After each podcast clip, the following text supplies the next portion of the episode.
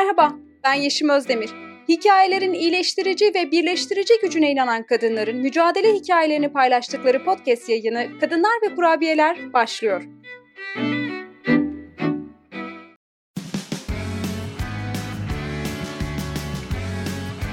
Oku, dinle, izle. Kısa Dalga. Merhaba canım kadın. Merhaba. Hoş geldin. Hoş buldum. Bugün ne olmayı seçtin? Hmm, bugün kelebek olmayı seçtim. Neden kelebek?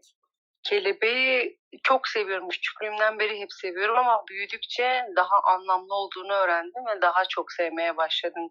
Çünkü kelebekler kanatlarının güzelliklerini görmüyorlar. Ben de kelebek gibi güzelliğimi e, göstermek istiyordum, gücümü göstermek istiyordum. E, peki bize biraz kendinden bahseder misin? Tabii ki. Kelebek 39 yaşında. Şu an e, dekoratif görsel el sanatları öğretmeni olarak çalışıyorum e, ve halen devam ediyorum. Peki şu an e, bulunduğun yerden, e, yaptığın işten e, memnun musun? İstediğin yerde misin şu an? Hem istediğim yerdeyim hem daha bir tık üst yerlere gelmek için çabalıyorum. Olmak istediğin yer neresi? E, kendi alanımda e, yaptığım emeğin, görsellerin, e, sanatımın, boyamın renklerini, e, işlerimi başkalarına yansıtmayı istiyorum. Küçük yerlerden büyük yerlere, daha daha büyük yerlere gitmek istiyorum. Umarım, umarım sanatın olduğun yeri aşar, istediğin gibi daha uzak yerlere de erişir. Peki İnşallah çok istiyorum. şu an ne eksik sence?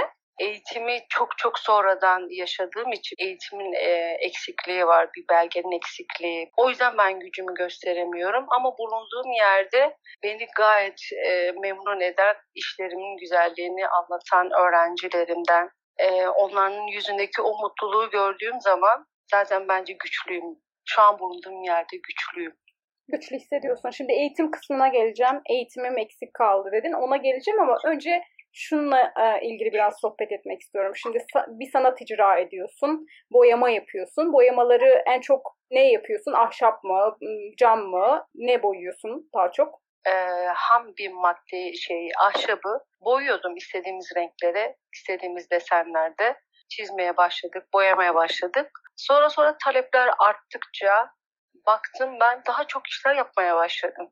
Bunu kendimde gördükçe daha çok hoşuma gitti. Ben geri dönüşümlü işler yapmaya başladım. Dekoratif, mimari, e, özellikle geri dönüşümler çok cezbediyor hanımları, gençleri. Şimdi ben görüşmeden önce tabii ki işlerini inceledim, başka işlerine baktım, beraber konuşmuştuk üzerine de. Gerçekten birçoğundan çok büyülendim. O dediğin gibi geri dönüşüm, e, atık ürünleri değerlendirip renk katman, kendinden bir şeyler katman, sanatını orada konuşturman çok güzel. Yaptığın ahşap boyamalar çok güzel. Gerçekten e, bu emeğin ve değerin başka şehirlere, ba- başka ülkelere ulaşmasını çok isterim. Çok değerli işler yapıyorsun, onu söylemeden Çok geçmeyeyim. teşekkür ederim. Kendi iş yerimde açıp işte şu annemden kalan e, şu sandığı yapabilir misiniz? İşte dedemden kalan şu saati değerlendirebilir misin? Böyle geldikleri zaman e, o zanaat e, zerafete dönüştüğü zaman daha çok hoşuma gidiyor. Ne kadar güzel söylediniz. Peki şimdi buradan tekrar eğitim kısmına geçeceğim. Eğitime e, erişemedim. Gerektiği zamanda eğitimi tamamlayamadım demiştin. Biraz eğitim hayatından bahseder misin? Dokuz çocuklu bir anne babanın fertlerinden biriydik. Tek ailede çalışan babamdı. Hepimizi de okutmak için çabalayan bir babam vardı. E, hayat şartları o vakitlerde de çok zor olduğu için istediğimiz gibi e, gidemedik okula. Hep zorlu süreçlerde gittik. İlkokul, ortaokul aynı okulda, aynı mahallede bitirdikten sonra e, maalesef eğitimim maddi olarak hani üç kız, üç kız kardeş aynı sınıftaydık. E, bir kitabı üç kişi kullanıyorduk. Bulunduğumuz bölgeden dolayı kızların okutulması çok da önemli değildi. Ama ona nazaran ailem, babam, annem okumamızdan yanaydı. Belli bir yere kadar okuduk. Belli bir yerden sonra zaten genç yaşta evlilik, büyük bir aile hayatına girmiş bulunduk. Hmm. Eğitim oradan yarım kaldı. Peki şimdi hikayene geçeceğiz ama e, bir soru daha sorup programın giriş bölümünü kapatacağım. Sevdiğin üç şey desem ilk aklına gelen üç şeyi söyler misin? Özgürce dağlarda, ovalarda koşmak, yürümek. Ben doğayı çok seviyorum ya. Doğa benim e, ana dilim ve renkler, işlerimdeki renkleri. Renkleri çünkü istediğim gibi kullanabiliyorum. Üçüncü şey de özgür bir şekilde hayır diyebilmek. Artık hikaye giriş yapalım istiyorum bu bölümde. Hikayelerin net bir günü, net bir tarihi yoktur. Yani hikayen nerede başlıyor dediğimde bunu sorduğum anda aklına gelen ilk anıdan anlatmaya başlayabilirsin. Hikayem bir mutfak tezgahında başladı. Bir akşamüstü mutfakta annemle konuşurken başladı ve başladığı gibi de çocukluğu bitti. Kaç yaşındaydın? 17. Ne konuştun annenle? Biraz anlatır mısın bize? Beni istemeye gelen bir aile vardı. Annemi ikna etmişlerdi. Kızınız hep yanınızda dizinizde olacak. Kızınızı bize verirseniz. Bize verirseniz şey gibi mağazadan bir şey seçer gibi. Annemle konuşurken oturup dedi ki kızım bak bu kişi sevdiğimiz biri ve aileden biri. Gözüm arkada kalmaz. Yanımda olacaksın. Gözümün önünde olacaksın. Bu aileyi seçersen iyi bir hayatın olacak. E, çok güzel vaatler söyledi ama ben onları dinlerken hep ağlıyordum. Bununla evlenmezsen hakkımı helal etmiyorum cümlesi dün gibi aklımda. O cümle bana çok dokunuyor. Yani ben ne yapmıştım ki annem hakkımı helal etmiyorum demesi. Kötü bir şey dememiştim. Kötü bir hareket yapmamıştım. Hep sözünü dinlediğim bir kızıydım. Neden onu kullandı bana? Yani o zaman o teklifi kabul etmezsen, o evliliği kabul etmezsen hakkını helal etmeyecekti. Onun ağırlığını mı taşıdın? Evet çünkü annem bunu demesi yani benim için çok ağır bir kelimeydi. Çünkü evet annemin bende çok hakkı var. Sonuçta benim annem beni büyütmüş, o yaşa getirmiş. Onun dediği doğrudur. Bildiği bir şey vardır. Ben belki görmüyorum çocuk aklımda dedim. Gözyaşlarımı silerek tamam dedim. Kaç tane koca kadın. Artık herkes onayı almış. Onlar çok seviniyordu ama ben ağlıyordum. Hem gözyaşlarımı siliyordum hem içten içe nefret ediyordum o gördüğüm kişilerden.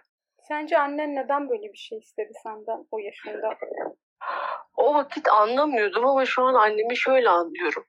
Anne babasından çocukluğunu kızının hiç yaşayamamış ki. Onun döneminde kadınlar yoktu yani. Varlıkları vardı ama hiçten sayılıyordu. Değerleri yoktu. Kötü şeyler yaşamıştı çünkü. Çok sonra sonra kendisi anlattıktan sonra annem korktuğu için beni o kelimesiyle tutsak etti. Bu evliliğe o kelimeyle beni tutsak etti, esir etti. Ama şey gibi düşünmüyor musun şimdi peki? Yaşadıklarının ağırlığını sana yüklemesi gibi. Evet o da muhtemelen ağır şeyler yaşamıştır ama hiç böyle düşündüğün oldu mu? Ya yaşadıklarının faturasını benden mi çıkarıyor desem değil. Onu da yönlendiren biri yoktu. Yani sen bunları yaşadın diye kızına bunları yaşatma diye yönlendiren yoktu. Annem yine benim aslında iyiliğim için istemişti. Hani ona verilen vaatler onun için çok şekerli süt gibi geliyordu. Temiz, saf, tadında kızımı yanımda görüyorum. Kimlere verdiğimi biliyorum. Kişileri tanıdığım için. Yani geleceği güzel olacak, evliliği güzel olacak. Sonuçta o yaşta o da kandırılmıştı. Ama peki evlenmesen yine zaten dizinin dibinde olacaksın. O evde olacaksın, uzaklaşmamış olacaksın. Sence bu vaat yeterli mi yani? Kızın dizinin dibinde olacak, uzağında olmayacak, merak etme demek yeterli mi sence? Ya şu an annem de düşünüyor, ben de düşünüyorum. Ya biz sadece o an e, bir kadının evlenip çoğalması, bir erkeğin himayesinde ailesini büyütmesi düşünülüyordu. Bir kadının isteği nedir, arzusu nedir, beklentisi nedir, sağlıklı bir evlilik, sağlıklı bir çocuk, sağlıklı bir eş olabilecek mi düşüncesi katiyen yoktu. Peki tekrar mutfağa dönelim. İkna etti seni. Sonra ne oldu? Sonra süreç nasıl devam etti?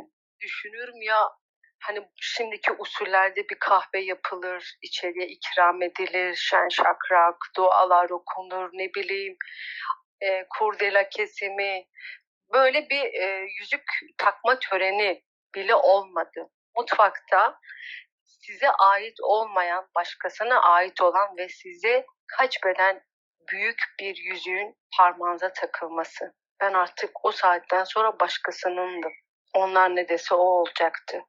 Ve çok komik kadınlardan biri işte o elindeki kendi elindeki alyansı çıkarıp benim parmağıma takması tabii olmuyordu çünkü bayağı büyüktü. Çocuktum ya 17 yaşında. Fiziksel hiçbir yerim daha doğru düz gelişmemiş ya. Göğüslerim gelişmemiş, bedenim gelişmemiş. Çok özür dilerim. Başkasının yüzüğünü mü takıldı Evet. o anda? Evet çünkü ben ikna olmuyordum. Çünkü ben diyordum ki ben okuyacağım. Benim hayallerim vardır. Hemşire olacaktım. 4-5 ay dediğim gibi beni ikna etme çabaları vardı. Ailenin her biri ayrı ayrı bir ferdi beni ikna etmeye çalışıyordu. O yüzden onay vermediğim için bana bir yüzük alamadılar. O yüzden karşımdaki kadın parmağındaki kendi evlilik yüzüğü benim parmağıma takması çok içler acısı. O gece o yüzüğün takılması bu işin e, resmi boyutu gibi bir şey oldu. Senin duygularını biraz daha konuşmak istiyorum. Çok ağlıyordum dedin ama e, hissettiğin duygu en çok ne oluyor? Korkuyor muydun? Üzülüyor muydun? Evliliğin olduğunu bilmiyordum çünkü. Bir erkekle ne konuşulur, ne duygu hissettirilir, ne hissiyatı verir bunları bilmiyordum ki. Tabii ki en büyük şey korkuydu. Bilmediğim şeyin korkusuyla bir adım atılmıştı. Ve en büyük şey yaşımın dolmaması. 18 yaşıma girmemi beklediler. Ve 18 yaşına girene kadar büyük kadın gibi davrandım, büyük kadın gibi konuştum, büyük kadın gibi giyindim. Çünkü ben artık gelinim, öyle davranmalıyım. Benden yaşça büyük olduğu için aramızda 15 yaş diye biliyordum, belki daha fazla. Benim de olgun gibi davranmamı hep istedi. Ee, yan yana geldiğimizde benden güzel sözler, ya ona yaklaşmamı, e, aşk maşk nedir bilmezdi. Hiçbir duygu olmadan ona yakınlaşmamı istiyordu. Düğünüme üç gün kala gelinliğim askıdayken çok kötü bir tokatla silkelendiğimi hatırlıyorum. Ben o gelinliğe bakarak elim yüzümde ağladım hüngür hüngür. Ve benim hiçbir suçum yokken başkası yüzünden bir tokat yemiştim. Tokatın acısından değil. Ben üç gün sonra o gelinliği giyeceğim için ağladım. Peki şey aklına hiç geldi mi?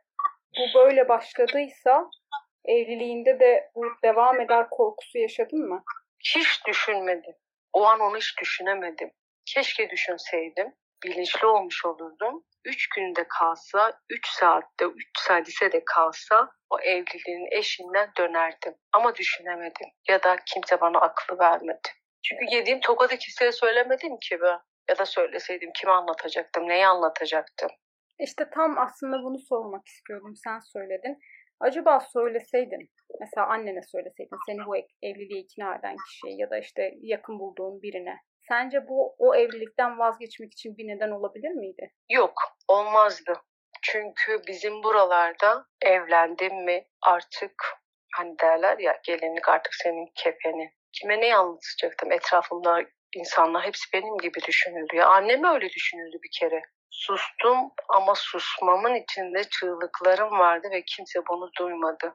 Ee, evde kırık bir şey kırıldığı zaman çocukken bir şey kırarsın ya istemsiz. Hemen onu temizlersin, toplarsın. Aman annen görmesin, aman baban görmesin, aman ablan görmesin. Yoksa kızar. Aile yaşantında, evlilik yaşantısında da o kırılan, dökülen acımızı dillendirmiyoruz. Onun yerine kapatıyoruz. Çok kötü dayak yedim. Niçin dayak yediğimi de bilmiyorum ya. Halen düşünüyorum ben o gün bayılana kadar niçin dayak yedim. Sabahı da tabii şeye gideceğiz. Aile ziyaretine. Yaralarımı nasıl saklayacaktım? Makyaj yaparak. Yüzüme böyle batırıcasına fondötene ben yaralarımı, morluklarımı kapattım. Sence kapatmana rağmen etrafındakiler, annen, ailen bu şiddetin farkında değil miydi? Eminim farkındaydılar. Evet belki annem onu hissetmiş olabilir demiş. Her evlilikte olur ki kendi evliliğinde de yaşamış. Olabilir düzeltmişler. Şu an buradalar. Kakarak ikili gülüyoruz, muhabbet ediyoruz, yiyoruz, içiyoruz. En kötüsü de herkesin bunun farkına varıp da normalleştirmeleri. Onlar normalleştirdiği için ben de normalleştirdim. Peki şimdi Niye? Hı, neden diye musun? soracağım ama yani işte neden diye sorarken bile tereddütle soruyorum. Çünkü aslında neden deyince sanki bunu da e, meşrulaştırmış oluyorum da sanki bir nedeni var da o yüzden bunu yapıyorlar gibi oluyor. O yüzden neden diye sormaktan da korkuyorum ama hani o kişi için neden diyelim. Aslında hiç elle tutulur bir neden yok. Erkek dediği yapılması lazım. Yanlış da olsa doğrudur. Önünde kalkacaksın, saygı göstereceksin, sesini yükseltmeyeceksin. Peki ilk bunların problem olduğunu ne zaman düşündün? Bir gün bir kursa giderek bir komşumuzun tavsiyesiyle o kurs benim dönüş noktam oldu. Aslında katılmamın tek nedeni evden uzaklaşmak. Evdeki o gürültü, patırtıyı, o sorunları, o problemi bunları orada bıraktım. Burada başka biri var. Başka bir kelebek kadın var. O kelebek kadın hayatın farklı renklerini görüyor, farklı tatlarını görüyor, farklı insanlarını görüyor. Aynı zamanda kendi renklerini de belki keşfetmeye başlıyor. Evet, kendi rengimi bulmaya başladım. Ve o renkten zevk almaya başladım. Çok seviniyordum dışarı çıktığım zaman. Farklı bir dünyadaydım çünkü. Kendimi artık ifade etmeye başladığımda artık ona karşı geliyordum. Bana karışamazsın, bana bu dayatmayı yapamazsın. Ve şiddet bana yaptığı zaman artık ben onu bağırarak, imdat isteyerek haykırmaya başladım. Güçlü, akıllı, dimdik bir kadın olarak kendimi gördüğümde evliliğimde bir vur, bir vur, bir vurmaya kalk diyordum. Bak ben hemen karakolu arayacağım. Bunu demem bile karşıdaki kişiyi korkuttuysa korku, korku değildi hani beni böyle bilmesinler hesabı vardı. O hesabı yapıyordum. E, dillendirmeye başladın. İşte yüksek sesle bağırıyorsun. Birileri duruyor, duyuyor, fark ediyor. Ailen fark etmeye başlıyor. Ee, peki bu birilerinin duyması, fark etmesi sorunun çözümüne ne kattı? Maalesef daha da kötü bir sürece gitti. Ayıplanıyorsun. Kadın çekmeli. Ya bunun kuma yok, içkisi yok. Ne olacak? Olur o kadar kıskanmıştır seni. İlk ne zaman e, şey diye sormaya başladım. Bir dakika ya bu, bu böyle ömür boyu gitmek zorunda değil. Ben ayrılabilirim fikri ilk ne zaman geldi? çalışıyordum, çalışmaya başladım. Tabii hep kendimi dışarıdan geliştirdim. Eksik kalan eğitimime devam ettim. Gittiğim kurslarda sınavlara girdim. Eğitmenlik aldım. Eğitmenliğin bir üst mertebesine geldim ve hak kazandım. Kendi ayaklarımın üzerinde durduğum zaman yeter artık. Ben bu evliliği istemiyorum. Peki biraz şeye gelelim. Bu evliliği sonlandırmaya karar verdin. Artık kendini daha güçlü hissediyorsun. Daha özgüvenlisin. Hayır diyebiliyorsun. Şiddeti durdurabiliyorsun. Ve sonra bir şekilde bunun sonlanması gerektiğini katlanmak zorunda değilim düşüncesine geliyorsun ve boşanma davası açacaksın. Bunu biraz anlatabilir misin? Etrafındaki insanlar nasıl karşıladı bu süreçte? Kimler destek verdi, kimler destek vermedi? Aslında ailem yanımdaydı. Dı diyorum çünkü eee, o şeyi vebal, vebal dedikleri duygusuna kapılmak istemiyorlardı. Hani biz buna sebep olmak istemiyoruz çünkü iki tane evladım var. Bu kadar yıl geçmiş, 20 yıl kolay bir şey değil. Benim çocukluğum, benim genç kızlığım, genç kadınlığım bu kadar zaman geçti. Olmaz bu saatten sonra. Hani ne yapabiliriz? Kararlısın, yanındayız ama istiyoruz ki boşanma talebi karşı taraftan gelsin. Elle tutulur bir şey istiyorlardı, bir kanıt. Şiddet görmen, mutsuz bir evlilik yaşaman, istemediğin bir evliliğin içinde olman yeterince kanıt değil miydi? Yok, bunlar dediğim gibi normalleştirildiği için, kendiyle yaşadığı için normal geliyor. Boşanma davasını açtıktan sonra artık ben güçlüydüm. Ben bu dosyayı açtıysam işte dönüşüm yeni başlıyor. Boşanma davasını açtım. Sancılı bir sürece girdim. Tehdit süreçlerini yaşadım.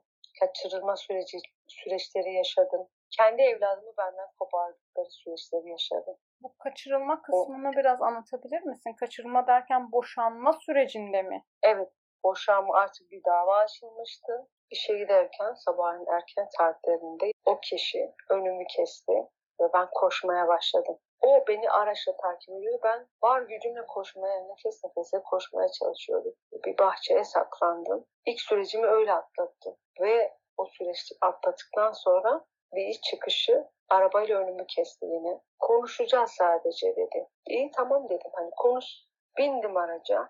Neyse konuşalım dedim. Belki konuşarak artık onu istemediğini anlaması için ona bir konuşma şansı vererek araca bindim. İlk normal konuşmaya başladık.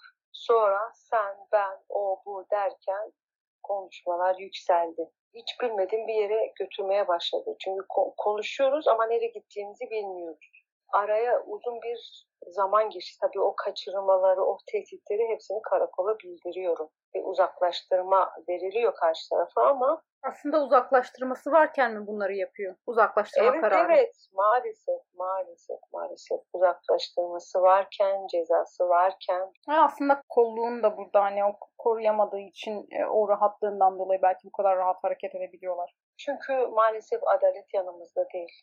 Adalet boşanmış bir kadının yanında değil. Araca bittikten sonra bir iki dakikadan sonra zaten konuşmalar şiddete dönüşmeye başladı. Dedi ki bu saatten sonra eğer sen benim eşim olmayacaksan, bu aile düzeni kurulmayacaksa ya seni götürürüm eve, elini kolunu bağlarım, sen kabul edene kadar ya da bu araçla bir uçurumdan atlayacağız, hep beraber yok olacağız. Cümlesi bu. Ve arabayı hızlı bir şekilde sürmeye başladı. Bir araca çarpmasıyla kazadan kıl payı kurtulduk ama biz bir felakete yükseliyorduk maalesef. Belli ki yani buna benzer bir sürü kötü olayla e, geçmiş boşanma süreci ve anladığım kadarıyla çok da uzun sürmüş. Bir şekilde sonuçlanmış, iyi ki de sonuçlanmış. Eksik bıraktığımız muhtemelen çok şey vardır. Yani 20 yıl böyle yarım saatte 40 dakikada konuşulacak e, özetlenmesi çok zor 20 yılda bu yaşadıklarını, hissettiklerini. E,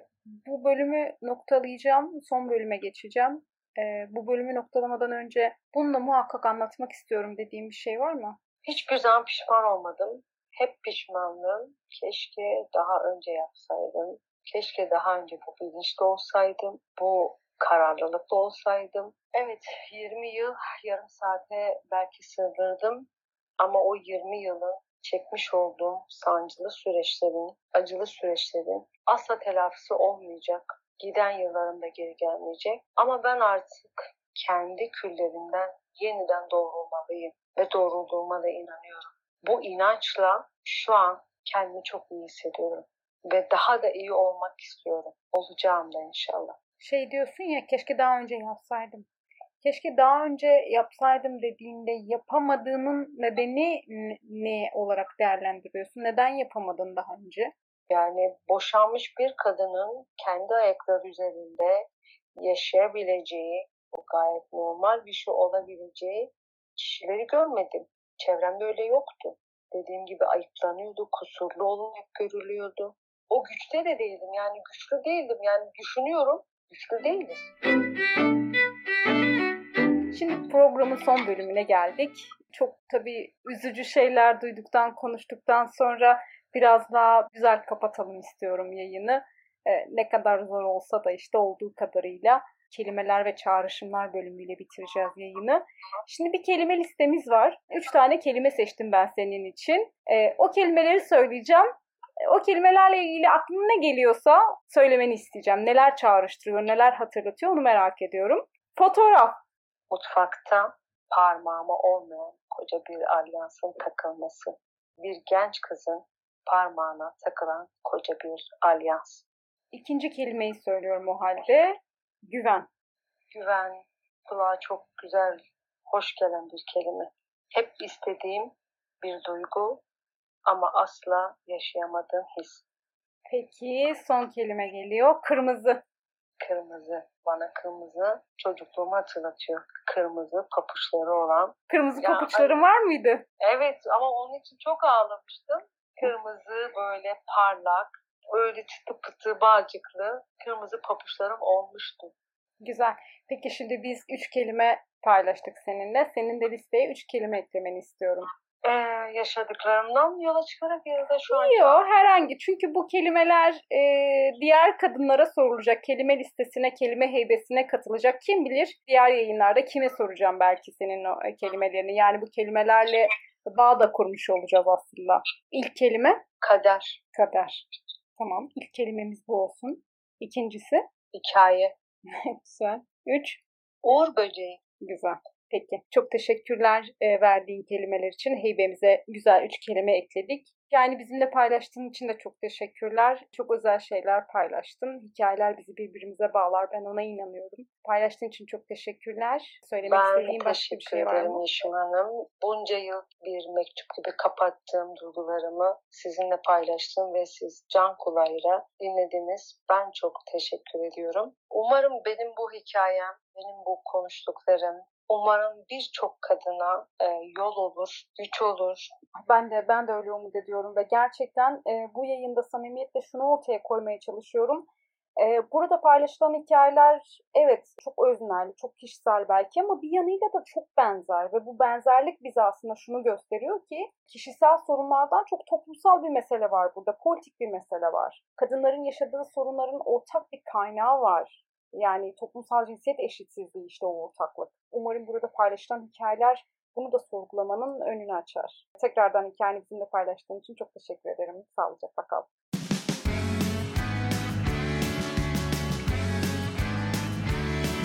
Kulağınız bizde olsun. Kısa Dalga Podcast.